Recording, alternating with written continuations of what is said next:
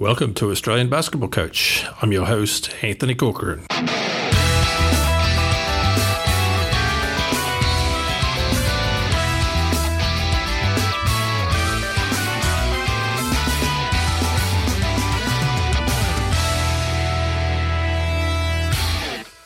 All right, welcome to Australian Basketball Coach. I'm uh, here in Brisbane again today at the Basketball Queensland head office in Chandler with Warwick Cann, the General Manager for Game Development. Welcome, Warwick.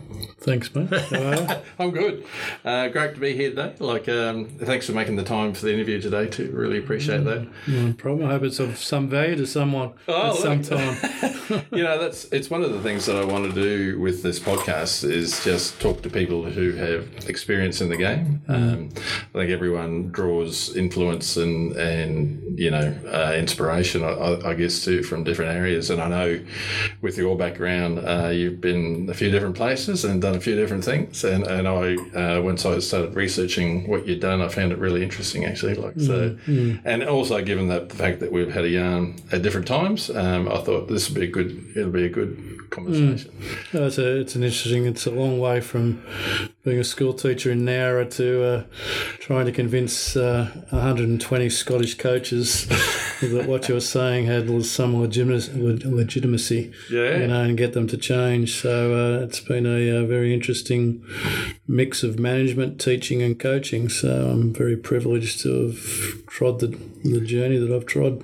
Yeah. Well, how did you get involved in basketball? Um, I had a suspicion you had a teaching background, looking at your. Um, Yeah, look. I, I got introduced to basketball in my year 12. At, I went to Sydney Boys High School, which then became a, a good basketball school, but was a rugby school, selective boys school. And uh, some mates were playing it. And had a really engaging coach who used to play, allowed me to get a feel for it. So my first experience of, of playing was really good, which I think is important someone who cared, a coach who cared and gave you opportunities. So that was good. I think back on that and I go, yeah, that was probably a major role. And then I went off to university and someone always needed to coach. And I actually started coaching before that. I um, I grew up in the eastern suburbs of Sydney, um, Centennial Park, right next to Showground, Sydney Cricket Ground. So I lived in a sporting precinct. Yeah. And I used to run around Centennial Park and, you know, um, very much influenced by the sport of the day. But um, yeah, look, uh, my coaching career started when I was in uh, grade six. And I was a rugby league. I found rugby league late for a kid. Um, and uh, a mate and I organised a game between the fifth graders and the sixth graders. and nice. we were kind of like captain coaches of the fifth grade side, even though we're in sixth grade, to get a competitive game. And up at New Bamford, uh, not New Bamford, but the reservoir at Centennial Park, we played our first game. And I, I think back to that, whatever possessed you to even want to do that, you know, and it was just, I guess, that love of the game and, um, you know, just wanted to coach and get involved and just wanted to play. And as you did, and then you know, went to a, as I say, Sydney High, which is a very good sporting school in a great precinct. Went off to university, opportunity came, and then um, when as a department uh, worked in those days, you had to identify where you wanted to go. I didn't get my first choice, but a mate and I said, "Look, uh, we're not going to subscribe to the bureaucrats." Um, you know, they'd say, "Oh, just put down any region. You won't get it. Just put down any region." And so my mate and I were a bit of a larrikins, and um, we said, "No, we're going to put down what we want." So uh, I put down my first choice, which was the Hunter area. Never been there. My second choice was South Coast New South Wales, which I got, and he got his first choice. And ironically. Um, one of our fellow uh, students, same year, was a bit of a smart aleck, and he put down anywhere, uh, anywhere east of the Darling All right. uh, and they stuck him on the eastern bank of the Darling.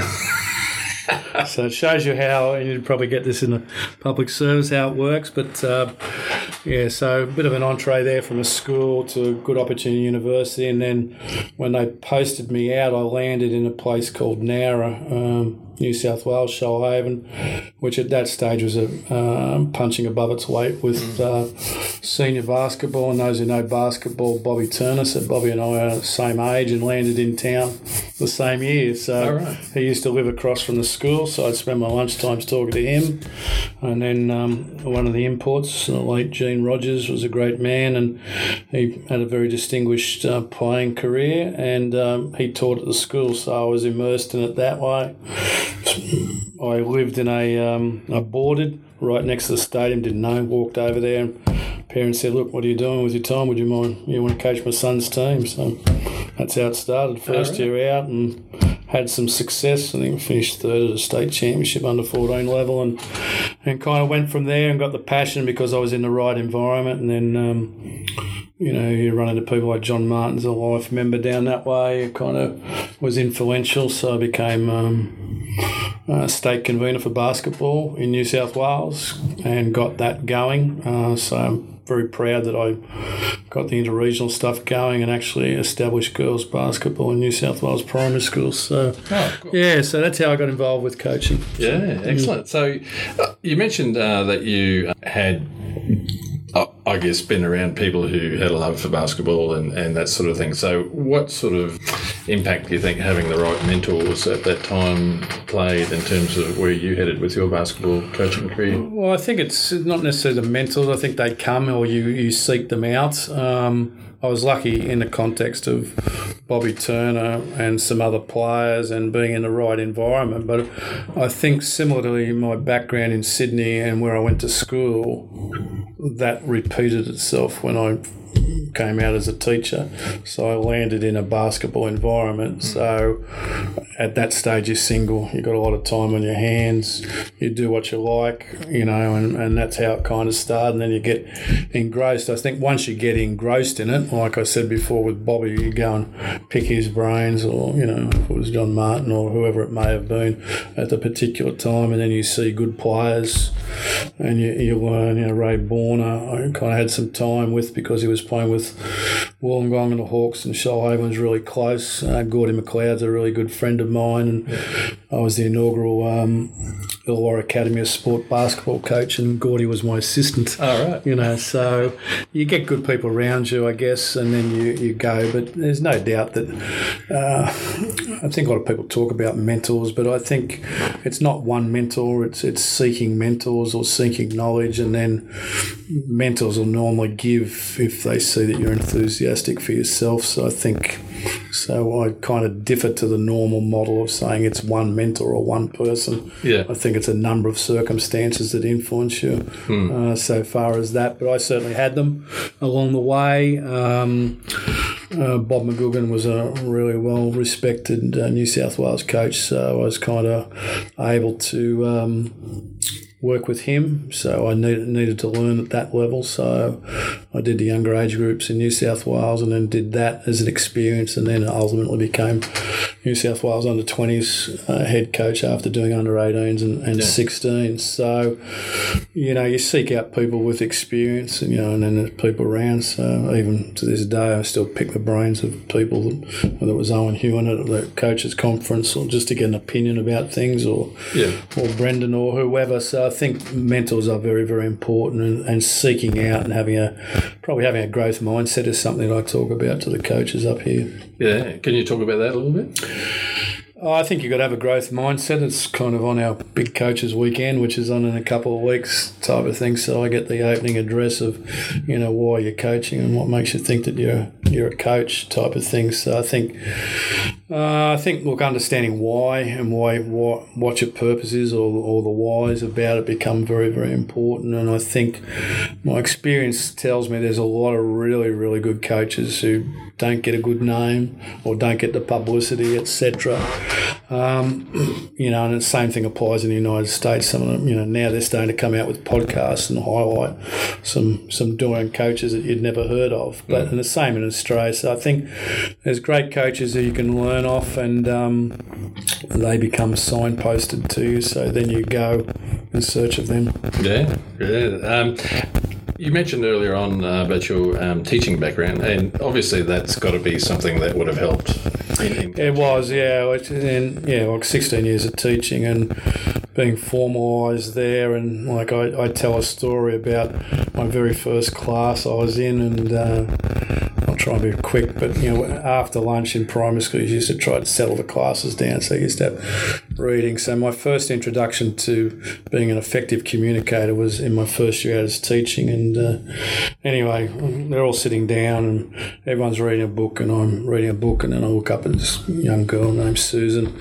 I said, Susan, what are you doing? You know, and she's clearly not reading a book. She's looking at a pencil case in front of her. You know, in those days they used to scribble all over the top of it and stuff like that. So, um, so I said, Susan, what are you doing? You know, she said, I'm reading, sir. You know, and I went, trying not to lose my cool. I said, what? You know, what?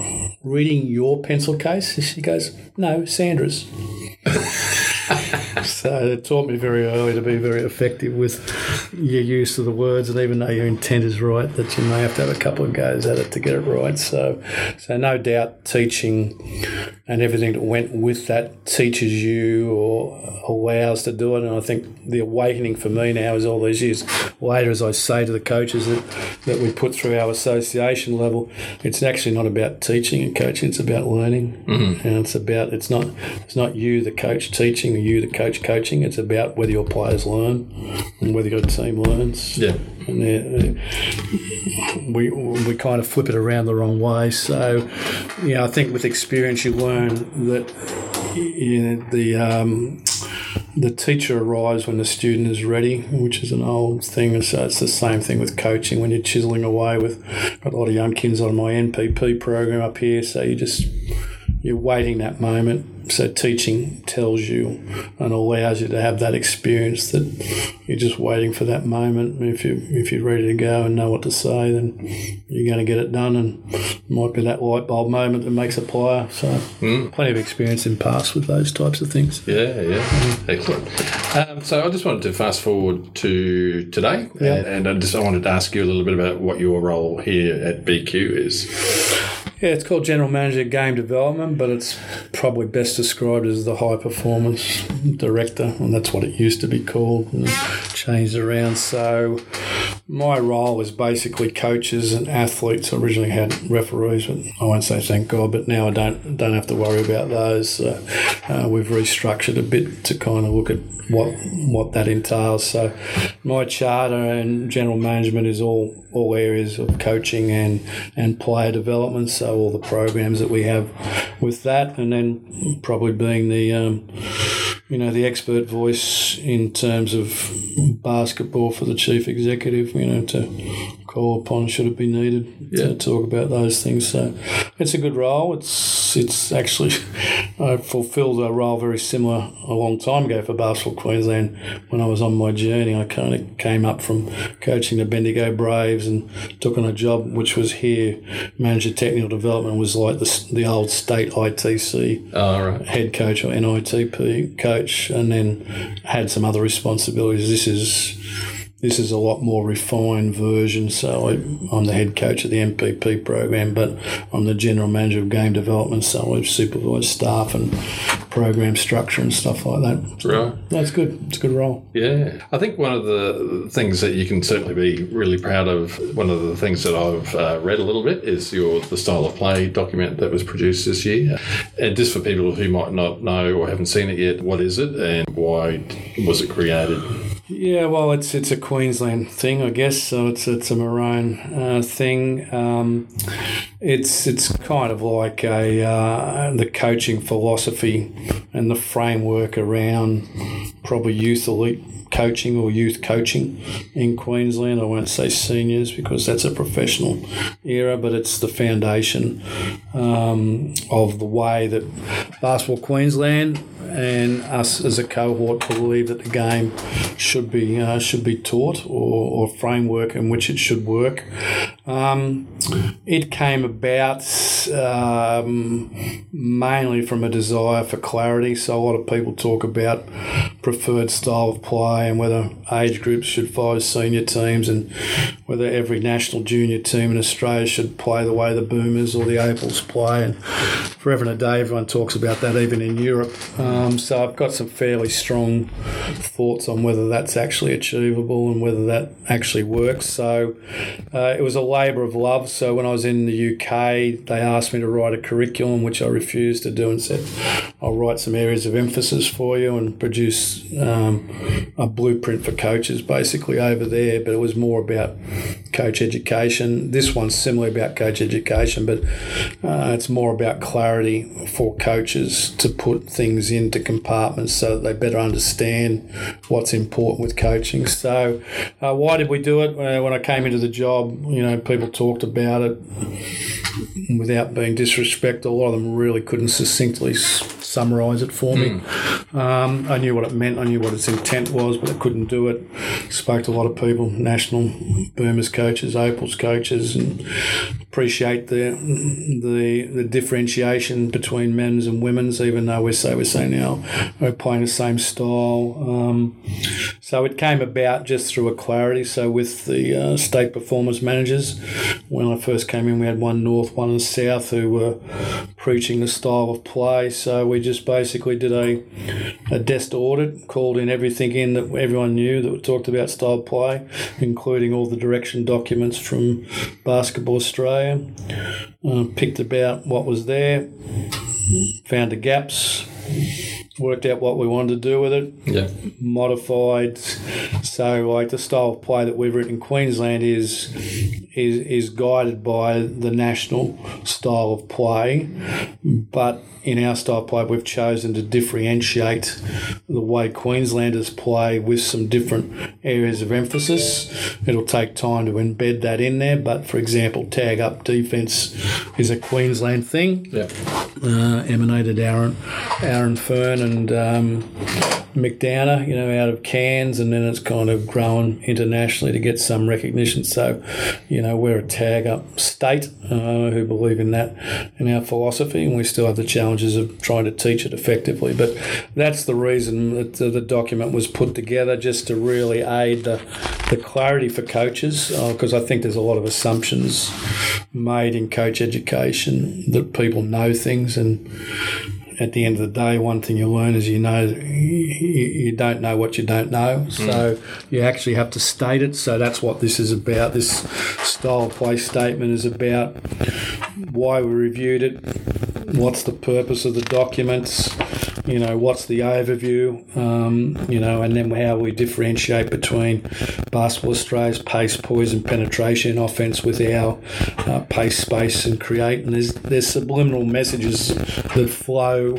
which basically I think allow us to to highlight the key components a bit better than, you know, uh, or with more clarity yeah. than um, than had been passed on previously. So. Yeah, and so for coaches who are listening to the podcast and obviously linking in with you know some of the stuff that might be in the document, but also um, want to be current and, and be relevant to what's happening at the national level, like does this get supported by a bit of a how-to as well in terms of? Um... yeah, well, it's it's a, it's a it's a it's a framework document, so it doesn't give you every little bit of detail of technical knowledge. It gives you an overview of probably what I would def, def, um, describe as phases of the game.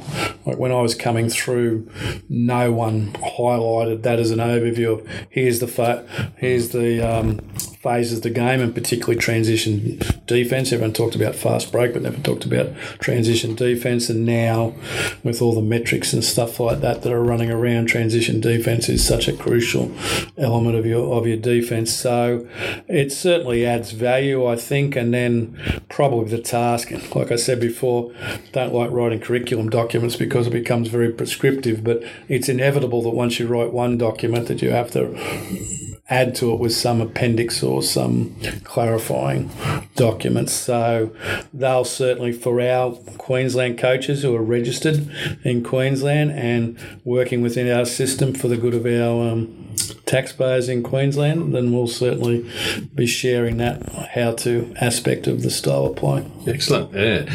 One of the things I did want to sort of ask you as well in relation to the, the document is what are what are our areas? When I'm saying our, I'm saying Queensland. What's our areas of differentiation if you looked at say the teams that are at national championships and how they play? What would separate Queensland teams from those other teams? Well, I think if everyone's doing the same thing, you're not getting a competitive advantage. So the tag up and the defence is probably an area Queensland teams don't have a good reputation or haven't had a good reputation for playing defence. So the subtleties of whether a pack defence is disruptive enough um, is one point of differentiation. So, whereby we think there's some value in pack defence, we prefer to battle. So, when you're battling, you've got to contain, then you've got to disrupt, and you can do that individually and tactically. So, that's a, a subtle enhancement, I guess, of what what the national philosophy would be, and we're clear on on, on prioritising that. Yeah. Um, there are certain things with within it that if you read the document, like if you want to be an offensive team, then you have to coach offensive skill and you have to be patient and supportive of athletes to have the time to do it. So the example is if you don't teach shooting, shooting well and you don't encourage shooting, then don't expect your, your teams to be winning. Mm. Um, whereby defence will kind of, you know, win you a championship. But ultimately, if you're looking at metrically and all the analytics, the key component is your, your shooting percentage and your effective field goal percentage. That's the key determinant when you when you look at all the four factors and deal it down. So, having done two years of study of the WNBL of all that, and when we won our championship, you know, it's it's it's the subtlety of taking threes, not just making threes. Mm. So when I came out of Europe, the Great Britain girls who just finished fourth at Eurobasket, we had a reputation of not shooting the ball well. So what's the solution with that? So the solution is to accept it or to enhance it. So in Queensland, by way of example, and answering your question is, we want our kids to be brave shooters. So to be brave shooters, there's a there's there's a storyline that goes with brave. So coach has to work out what's brave and then what is earn the rights to, to take that shot. So you can be a brave shooter who doesn't practice, which is one category. Yeah. But if you're a brave shooter who practices regularly, then you should get the green light by your coach to go out there and be the factor for your team to, mm. to help you win. Yeah. So there are those little nuances between subtle differences. Yeah, no, that's good. I think that sort of guidance is really overdue, really, because um, yeah, sometimes I think coaches rely on just gut instinct and they mm. sort of know what might get it done, and other times, you know, I think. Mm having a bit of framework there to talk about might be really useful actually.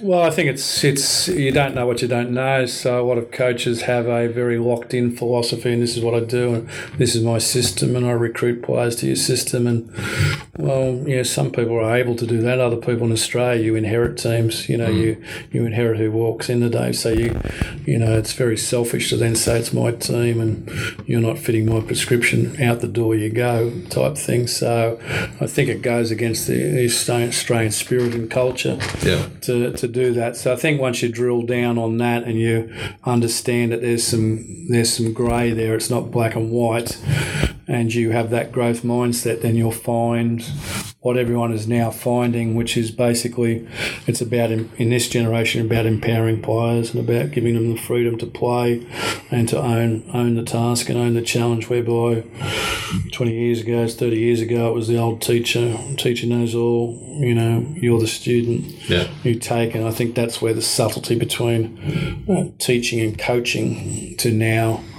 you're not you're creating learning environments. Mm. So hopefully this style of play goes to highlight that and to open that little trapdoor for yeah. some coaches' minds, just to start thinking of it a bit differently. There's plenty of metrics behind it all. So. Yeah, excellent. In terms of BQ's high performance programs, like how do you define success with those? Uh, we have the obvious KPIs. So, yeah. you know, we have national representatives. I think. Uh, year to date, we've got 28 Queenslanders who have represented Australia. Um, yeah, we have other barometers like kids invited to development camps. So that's 27 of them actually made teams or uh, squads. Then you've got measures of how many kids to go to ADC. So we just had the last September, we had 10, 10 there, which was punching above our weight uh, that way. Uh, we have KPIs of trying to medal. You know, we've come through a really good era where, you know, 20 years ago I was in North Queensland and you know, my son kind of come through the whole system. So he came through, you know, played in Townsville, played under 14s Australian club, and then 16s, 18s. So I've been through all that system, and in the old uh, ITC days, that was still part of the QAS program. So you know, guys like Dave Herbert, Shane Froling, all worked out of my offices. So I never, even though I was working for the QAS, I didn't lose touch with basketball. But I would never have thought that the North would win a national national championship. Mm. Yet they've done it in both girls and boys and under 18s, and which is is remarkable. And you've got to have the talent to do it. And You've got to have the coaches to go with it. Um, so, you know, obviously doing well at national championships is, is another KPI, but we have to remember that there's three other state associations that have by far more registered members than what we have. Mm. Um, so Victoria, New South Wales, and even WA are are way above us in terms of resource allocation and talent pool. So yeah, we certainly have those. Um, we certainly have to um, please government, and we have to. One of the good things about Queensland is that government does invest, but if you please them, uh, so QA still invests in basketball. Um, We've got a good home for our NPP and state team programs when we need it out of the QAS. So, you know, we're lucky in that environment, but you can't just judge success on any one year. It's trends over time and it'll ebb and flow, but we certainly have those KPIs. Yeah. I wanted to ask you about your stint in England as well. That sounded very interesting. You had mm. seven years over there. Yeah, but a past yeah. seven years. Yeah, so, uh, went over there for one, maybe maybe three, and ended up staying for seven. And, and how did that opportunity come about? Um, it basically became a recommendation by Tom Maher, I think it was. So Tom was over there coaching the women's team. Um, my wife is um, British. I won't say English. She's Welsh, and um, and it came to a time that I went. You know, she wanted to see snow. Well, this is the way I tell the story. She wanted she wanted to see snow. We weren't going to see it in Australia. Had a lot of relatives. Uh, we both lost our parents. You know, over preceding years, and it was just probably a time to do to go on an adventure. So, um, job came up. Um, got interviewed, got recommended, went over to do one job, and after six months, I was doing a different job, and then it kind of continued to ebb and flow from that time on. So it went from a bit of a change up to a to a good shift, you know, mm. very memorable years, and really happy that the GB women now, with all the what we call the T16 generation, so towards Rio 2016. So I was in the the Olympic cycle trying to build. We lost a lot of our good players, male and female, but particularly female to the um, the college system because FIBA changed its qualification windows. All right. So you lost all your good players between the age of 19 and 22. You lost. Well, that group's just come back and they finished fourth at Eurobasket. Mm. So I feel really good about that. Yeah, there's a lot of highs and lows. Um, couple of photos over there of the first championship. So we basically went from mid tier Division B to winning Division B championships, and then ultimately over the period of time, mainly more so the boys, but in girls and boys, we're Division Division A, which is the, the power brokers. Um, so in Europe, the top 12 play Division A, and that's all the powerhouses Spain, France, Lithuania, Russia, if they qualify, yep.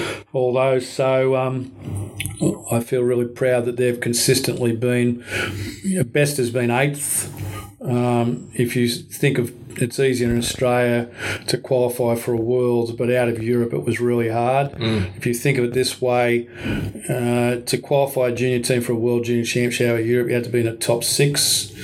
We were knocking on the door between 10 and 8 after three years of me being there. So I feel really satisfied about that. You know, coaches gone off and coached all over the world, guys that I'd mentor, you know, some in Canada and all over the place now. So, yeah, very memorable years.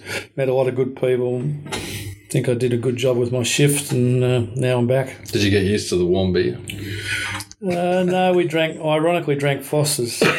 Foster's cold on tap at the Ball Hotel, so in Sheffield. So, no, I think that's a myth. I think that's a. I think that's a myth. The, uh, the Poms love their ales or their beers and their lagers. So, uh, Right. yeah. What were the key differences you, you saw in terms of, I guess, how Great Britain were playing basketball at that po- point in time and how things were happening in Australia before you went?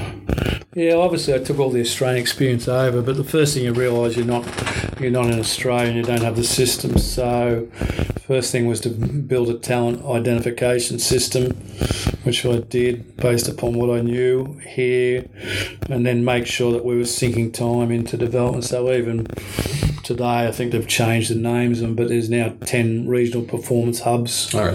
throughout England, which is the mainstay um, with Scotland of, of what Great Britain is, but it's it's mainly English.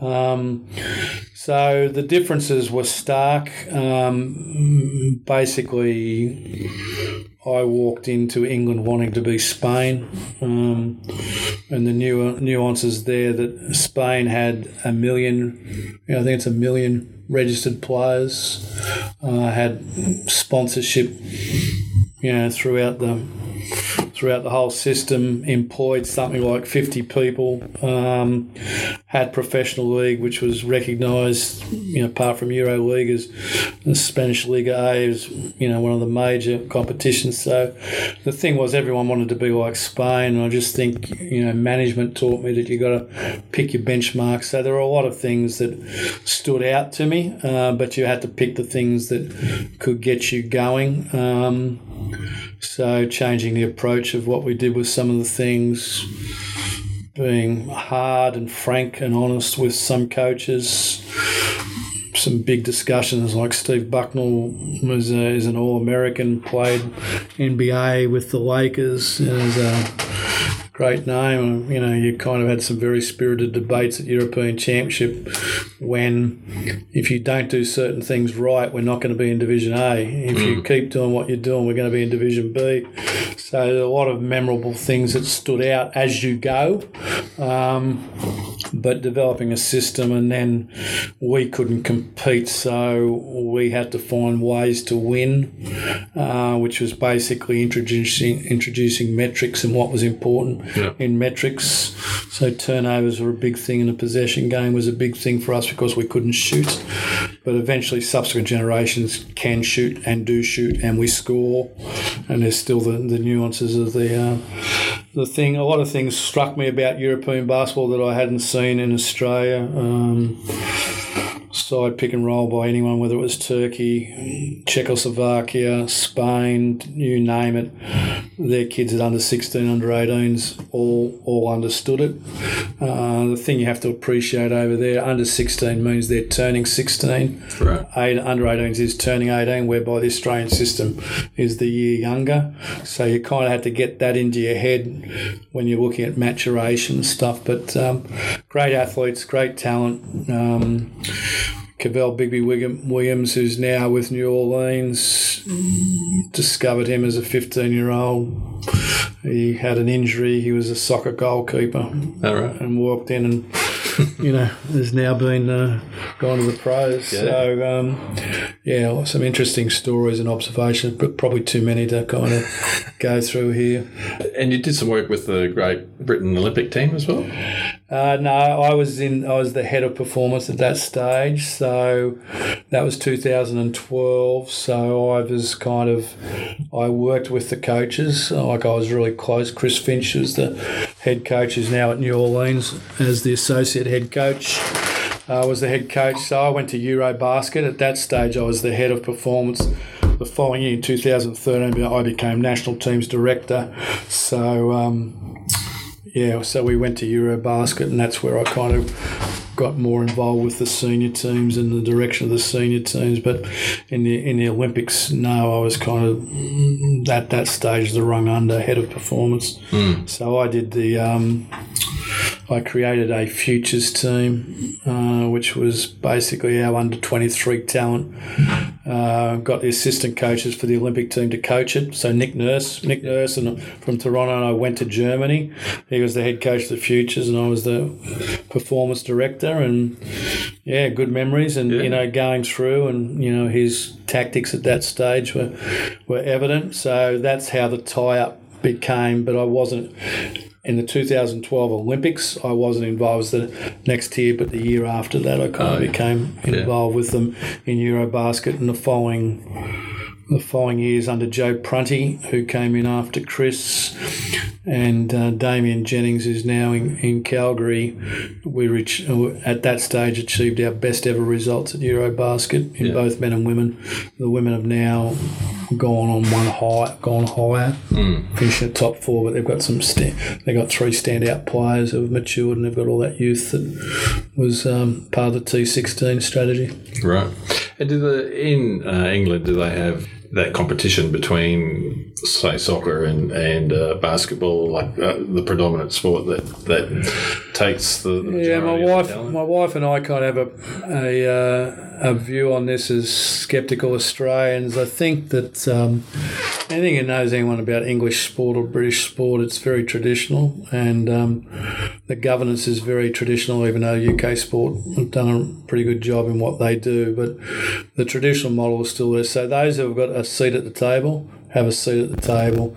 Um, when I was over there, we went through funding debate, you know, funding pulled, funding put reinstored, political debates, you know, parliamentary committees, everything about funding. And the basic reason why that was done is because basketball, as a male youth sport, was the second most popular sport in England. Right. So football was number one, and basketball was the number one black and ethnic minority sport, and it was the second most popular high school sport played, and that was by Sport England measures, uh, which were participation measures and stuff like that. So, but it didn't get its share of funding, and still doesn't get its share of funding, which is one of the reasons it's it's held itself back. If it, if they were able to employ coaches, they'd be far better off. But it's it's the the uh, the professional clubs are the only people that kind of employ coaches. So a lot of the other people just entrepreneurs trying to make a few bucks out of it. But if you had you know development coaches like Australia had in England, they'd be far further advanced than where they are now. Right. Mm, interesting. So uh, let's go to Townsville now, uh, my old hometown. I we, we talked a little bit before about the success that the Townsville Fire had when you were involved up there with that WNBL program, but a place like Townsville, you know, like I talked to Ian Stacker a few weeks ago, and he made the comment that it was a bit of a hard place to recruit to at times uh, from an NBL team perspective. But they have, you know, I think the, the evidence is there. They have had a lot of success with both um, junior and senior programs over a long period of time. So, why do you think that is? Uh, look, I think the influence of, of the respective crocs and then the fire, and then it being of a good size, even though uh, population is shrinking and economic times are a bit harder now, but like a, a good sized town of 200,000 people with the convenience of travel. When I went to Townsville, there was only the one indoor court and they were all the outdoor courts. Now you've kind of got seven courts which are all fanned or uh, four of which are air conditioned. Mm. You know, so facilities play its part. I think good coaches coming, whether it was Lamanis or Stacker or any of the other coaches, Gleeson, have come through. there, that that obviously has an influence. So when I was the QBL um, men's heat coach, Trevor was the the Crocs, you know, and um, before that Stacks. So Cam Tragardh, Greg Vanderjagt played with me. So you've kind of had a system where the pros met the talent level and the up and comers. So that was a nice mix. I feel I still think that is one of the great treasures of coaching in Australia. That the fact that you can put a professional with a semi-professional with an elite talent. And personally, I really enjoy that level of coaching. You know, probably, you know, you look back, you always do things better, but the essence of that fabric of that team culture, I think really is really an enjoyable aspect. But I think num- combination facilities, role models, coaching, population, access to it all. Um, it certainly is a hard place to recruit to, as we've found with the Townsville Fire. You know, it's, you have to do something special to dig someone out of Melbourne where they've lived their whole mm. Whole life. You know, where they've got three dogs and don't want to move them to a hot climate where they might lose all their fur because they live in a cold climate. So little things like that play their part in in who you can recruit. But uh, I think Townsville punches above its weight. It probably was a new age Wollongong or Newcastle. So in the Illawarra and uh, Newcastle in their, their days, and probably Geelong, mm. those regional centres have a lot going for themselves so far as the economies of scale, and I think that's why they're successful. Yeah, yeah your involvement with the, the Townsville Fire and the WNBL. Can you just talk a little bit about what you did up there? Yeah, so when I came back from overseas, uh, took a phone call uh, from the general manager and said, "Would you like to get involved?" And at that stage, I was living on the Gold Coast and said, "Look, if I can do it remote, I'll help you." Um, and then that's how it started. And then eventually, I'm, we still had our house in Townsville, so I moved back up there and got more involved and more hands on as the performance director. So my job was to kind of bring expertise to the board, who are an excellent board, but give them that. So oversight of what we're doing. So when I went up there, you know, we had coaches trying to cut up tape and taking them all day Mondays after games and strength and conditioning not being what it should be. So basically, I came in and provided the oversight on how to create a professional environment. And Suzy Batkovic has kind of noted that in one of her, her, comments to me that, you know, kind of it made a difference in, in getting that. But the role was basically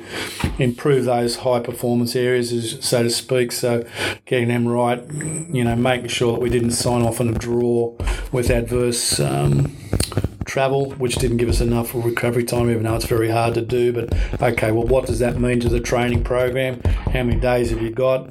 Uh, educating a coach on how hard they can go, having some measurement scale of uh, rates of exertion and some other ways of measuring that, all the things that people do. So we weren't doing those in, in Townsville. We may have been aware of them, but we weren't doing them. And then, um, Uh, you know, I used to every weekend. So I now you can get it online, but I used to do the conversion stats to the advanced metrics for all the, the team and send them off with my observations to the to the head coach every week, and we'd talk about that because that gave us fuel to discuss what we were doing, and one of the classics was there that heard me talk about before. It's not it's not the threes that you make; it's the threes that you take.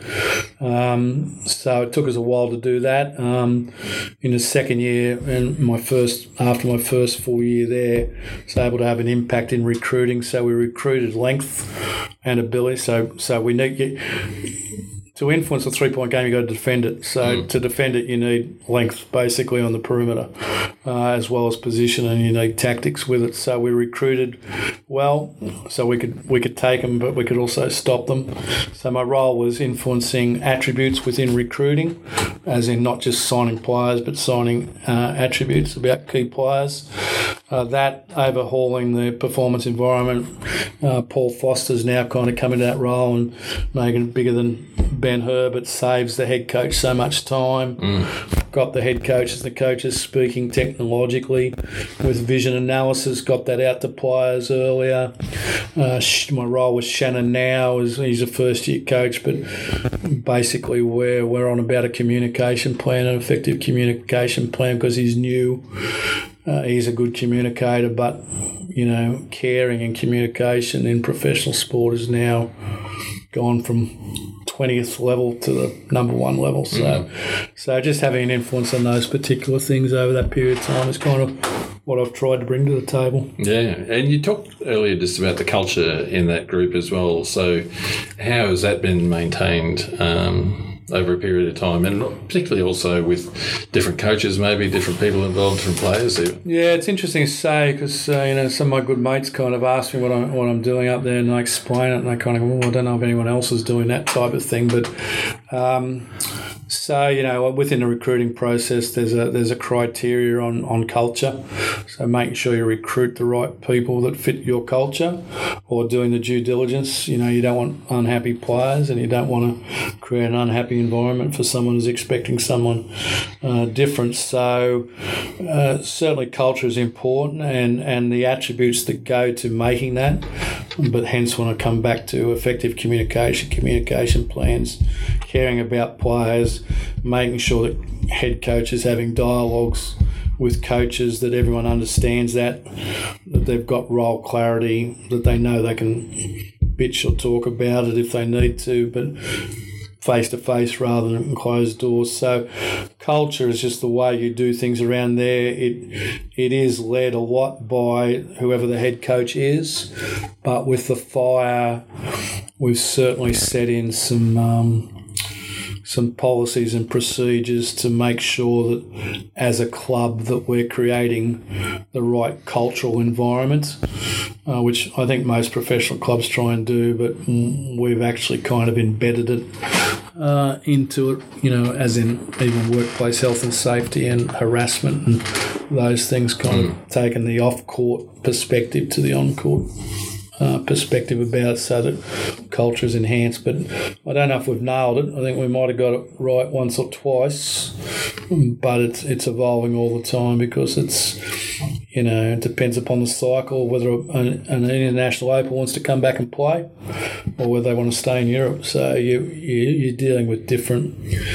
Uh, uh, what do you call it? Different different um, parameters every year when you're trying to create it. But certainly, Micaela Cocks and Mia Murray before her have been stalwarts of culture within mm. Townsville Fire, and Suzy obviously.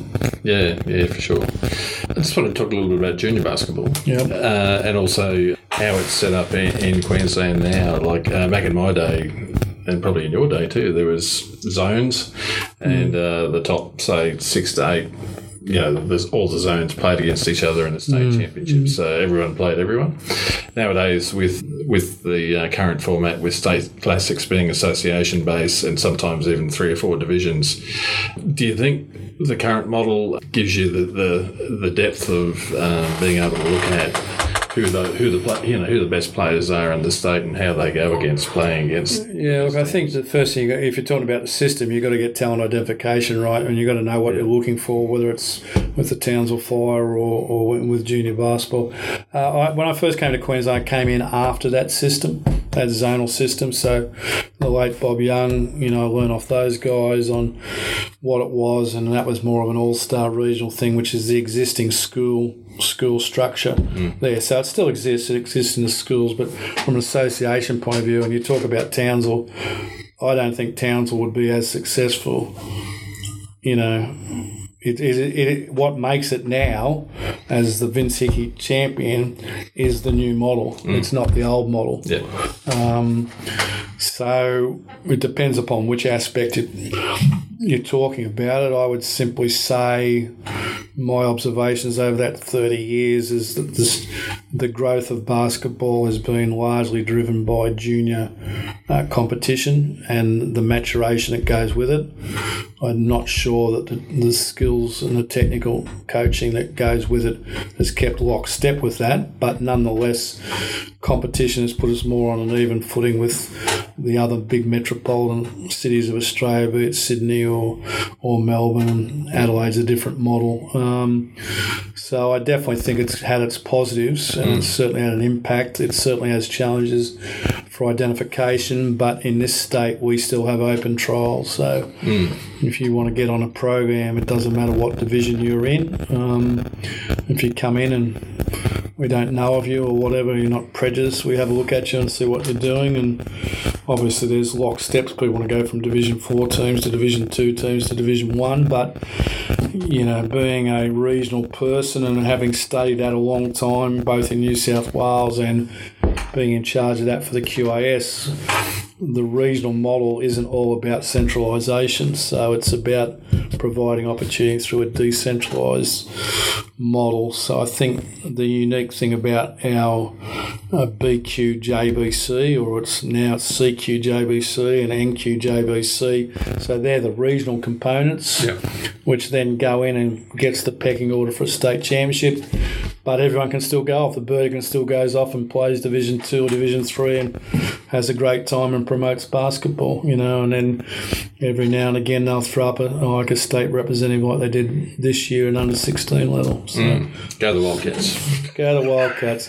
Past Wildcat coach too in the QBL. So past Wildcat player. Uh, so um, I was going to ask you too with the uh, the amount of basketball that kids can play these days, but also this other sport as well. So between school, club, rep programs, like what sort of things is happening that you can see that are, are fairly important in terms of that load management?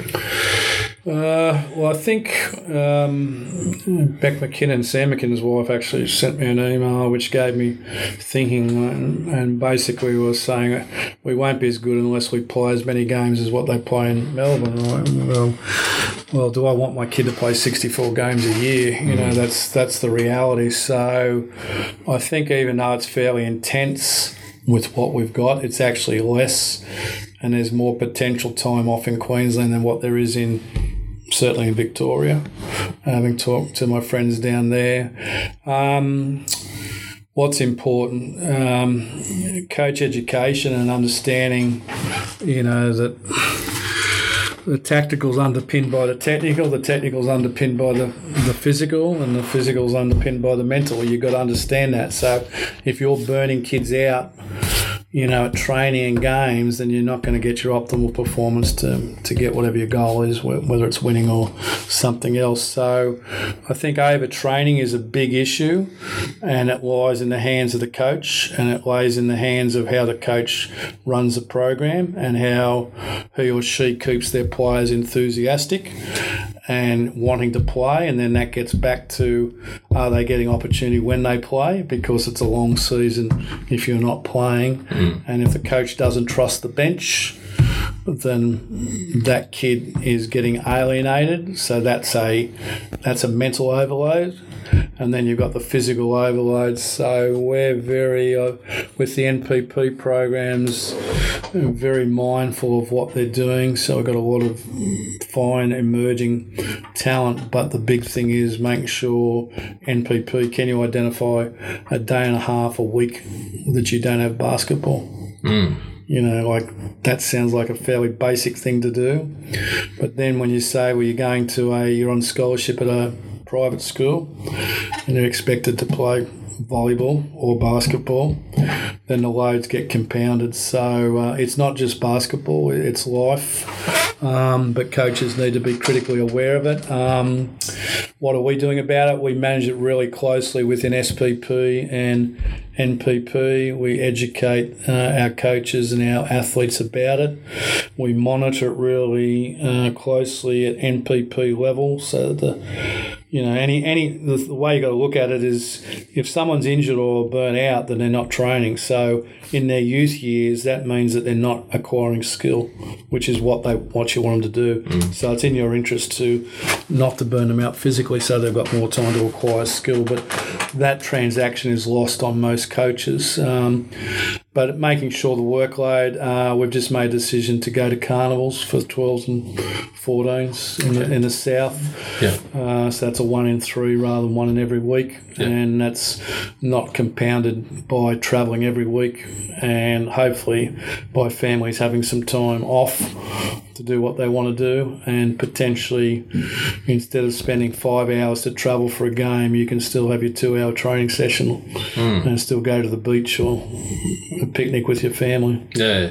Just on the load management, though, one of the things I uh, struggle with a little is like, how do you get through the skills that you need to teach, taking into account that, you know, at best you might have two one and a half hour sessions a week. There's still, like, obviously gaps there you've got to cover in terms of. Well, I don't. I don't think it's up to you to teach. It's up to it's up to the player to learn. So, one thing that we're big on here with the SPP is like, if you want to be successful, you're going to have to train by yourself in your own time, hmm. and you're going to have to know what skills to work on. So, the example before was shooting. You know, we've got some simple tests, but not everyone does it. You know, but those who do do it get better. So I think it's signposting and then getting them done. And it's, it's like it's the compound interest of the 1%. So, yes, you don't have enough time, or you think you don't have enough time to influence skill.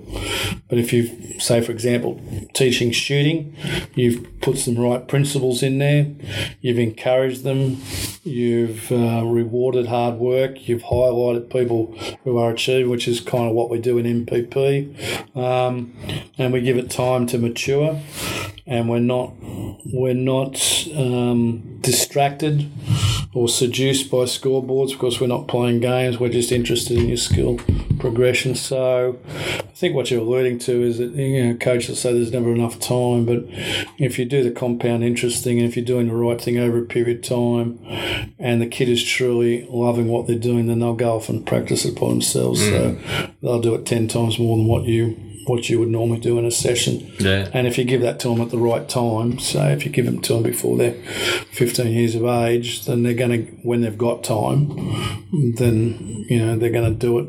And they're not always going to do it when they're in year 12.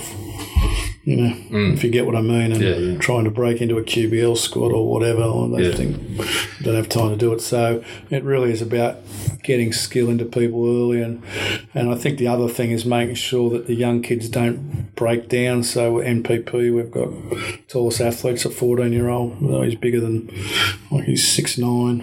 Um, but the, the the key with him is his strength and conditioning program, which is the accumulation over time. So, to give an example, he hasn't been injured in two years, Right. even though he's got a long back, long arms, stuff like that. And the reason I put that down to is because his focus has just been on physically training, Yeah. not overly playing. You know, being you know offered scholarships, but is not an age that he has to take them. So he's he's not it's not compounded. So he's got a nice little mix of amount of time that he can practice his skills. And if I bring a specialist coach in, he's got the time and desire to practice those things and gets done. Yeah. Gets it builds up. So I don't know if I answered your question, but um, yeah, overload is an issue so far as the physical management, um, but also the mental thing. Uh, a lot of mental depression around now, um, Yeah. which I think emanates from uh, you know some environments which aren't as conducive as what they should be. So trying to put the fun back into things, I think, Yeah. is now probably more important than what it was. Yeah, for sure. You, you talked a little bit about uh, QBL there. I just it's probably um, something that's a little bit topical at the moment. Is what's happening with the, the former state league and, and what might happen in the future. Yeah, uh, look, NBL one. Yeah, it's, I think uh, the the member clubs and the state body, Basketball Queensland, have decided to uh, accept a, a proposal to be part of NBL one. So it's a it's a rebadging, but it's also a restructuring. Uh, it's a different economy and a different different rules, uh, but that fits in really well with uh, BQ, who have been, you know, we've been worried about you know, people over investing in competition, and, and I don't want to say this the wrong way, but sometimes you can over invest in QBL and pay professional players and get the economy all wrong, and then you kind of can neglect your local association, or Yeah. you can't afford to have a coach, a part time coach and director to coach the kids, of which are 80% of your membership, hmm. you know, so. So I think uh, it fits in pretty well with what we would like to do in, in Queensland, and I think the member clubs have agreed with that. And then, given our desire to improve governance and uh, increase uh, growth and participation at a youth level, uh, I think that fits in pretty well with us from my perspective at least. Mm. So, do you know how it's going to work yet, or is it still being worked out? Still worked out. You know, okay. there's other people that are paid to kind of work out those those logistics, but you know, like I think Queensland's experimented with every format of QBL or, or state yeah. league under the sun. So, because of the diversity of the states, so it'll work out something that's good. But I think the key thing is you know, there's some like every uh, from the way I understand, every game will be streamed, so you can watch more content, yeah. which is better. Um, it may affect going against the gate, which is a problem we kind of have with the WNBL, but you know it's not un- unsurmountable. Mm. Um, and I think that um, the allure of having national finals, which is what the old ABA used to do many years ago when Southern Districts and others used to dominate and yep. win through to that. Um, you know, so those days are back. I tended to like that system because um, you could match yourself, you know, against the other other clubs, and that's where Rod Pop and Cairns had a lot of success in the early days, and, yeah. and it led them to becoming a, an NBL franchise. Yeah, yeah, so that's right. Those things pay off. Mm, that's right, that's, and it's all about putting those opportunities in place so mm. that something can happen. Yeah, I think so. Yeah, yeah, I hope that it's better. So I think it came, came at a good time for Basketball Queensland and clubs to look at whether they they wanted to go that direction or wanted to go in a different direction. So mm. at the end of the day, people will be catered for in competition. It's just about competition at suitable standards. Yeah. You know. Probably just wanted to wrap up now. So, um, what advice would you give to younger coaches in terms of being a student of the game and just to talk a little bit about the style of play. I think that's a, a great document, and obviously mm. credit to uh, the work that you've done in that. Mm. Uh, and in talking to you over a period of time, I've sort of found that you're always learning and you're always asking questions, mm. and, and I, I, know I've really appreciated um, having a talk to you from mm. time to time about different things. I think that's probably the thing. You probably summed it up, and I don't didn't have an answer before you started to speak, but I think the answer is if you're a young coach, ask questions. You know, like have an inquiring mind. It doesn't matter who you listen to. The the best coaches have, have the inquiring mind. Like Nick Nurse, I know relatively well, is wired a particular way. So he's wired towards innovation. He's wired to I'm I can be different. I don't have to do it the same way. And I think it's a long time that it took to to do that. Um, to become part of his DNA. But look, you'll always coach your personality, but your your, your personality will evolve over a period of time.